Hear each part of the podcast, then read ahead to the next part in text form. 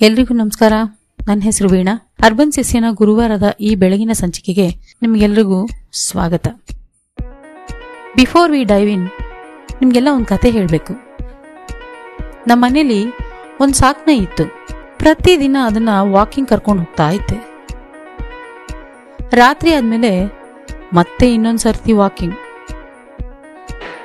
ಸಣ್ಣ ವಯಸ್ಸಿನಲ್ಲಿ ಆ ಟಾಮಿ ಜೊತೆ ತುಂಬಾ ಎಕ್ಸೈಟ್ಮೆಂಟ್ ಇಂದ ಚಂದ್ರನ್ ತೋರಿಸ್ತಾ ಇದ್ದೆ. ಪ್ರತಿದಿನ ಅದೇ ಕೆಲಸ.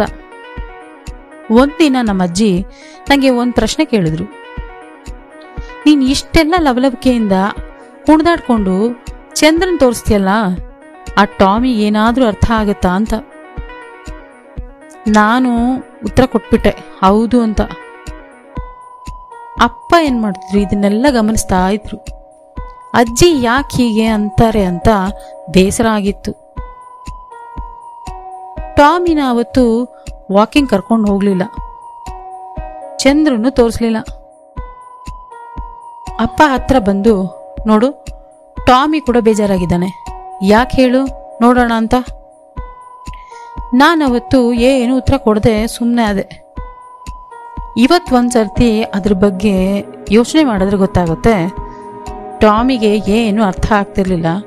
ಚಂದ್ರ ಅಂತ ನಾನು ಕುಣಿದಾಡ್ತಾ ಇದ್ದಿದ್ದಕ್ಕೆ ಅದು ಕುಣಿದಾಡ್ತಾ ಇತ್ತು ಅಷ್ಟೆ. ಇವತ್ತು ನಾನು ಬೇಜಾರಾಗಿರೋದಕ್ಕೆ ಅದು ಕೂಡ ಬೇಜಾರಾಗಿತ್ತು.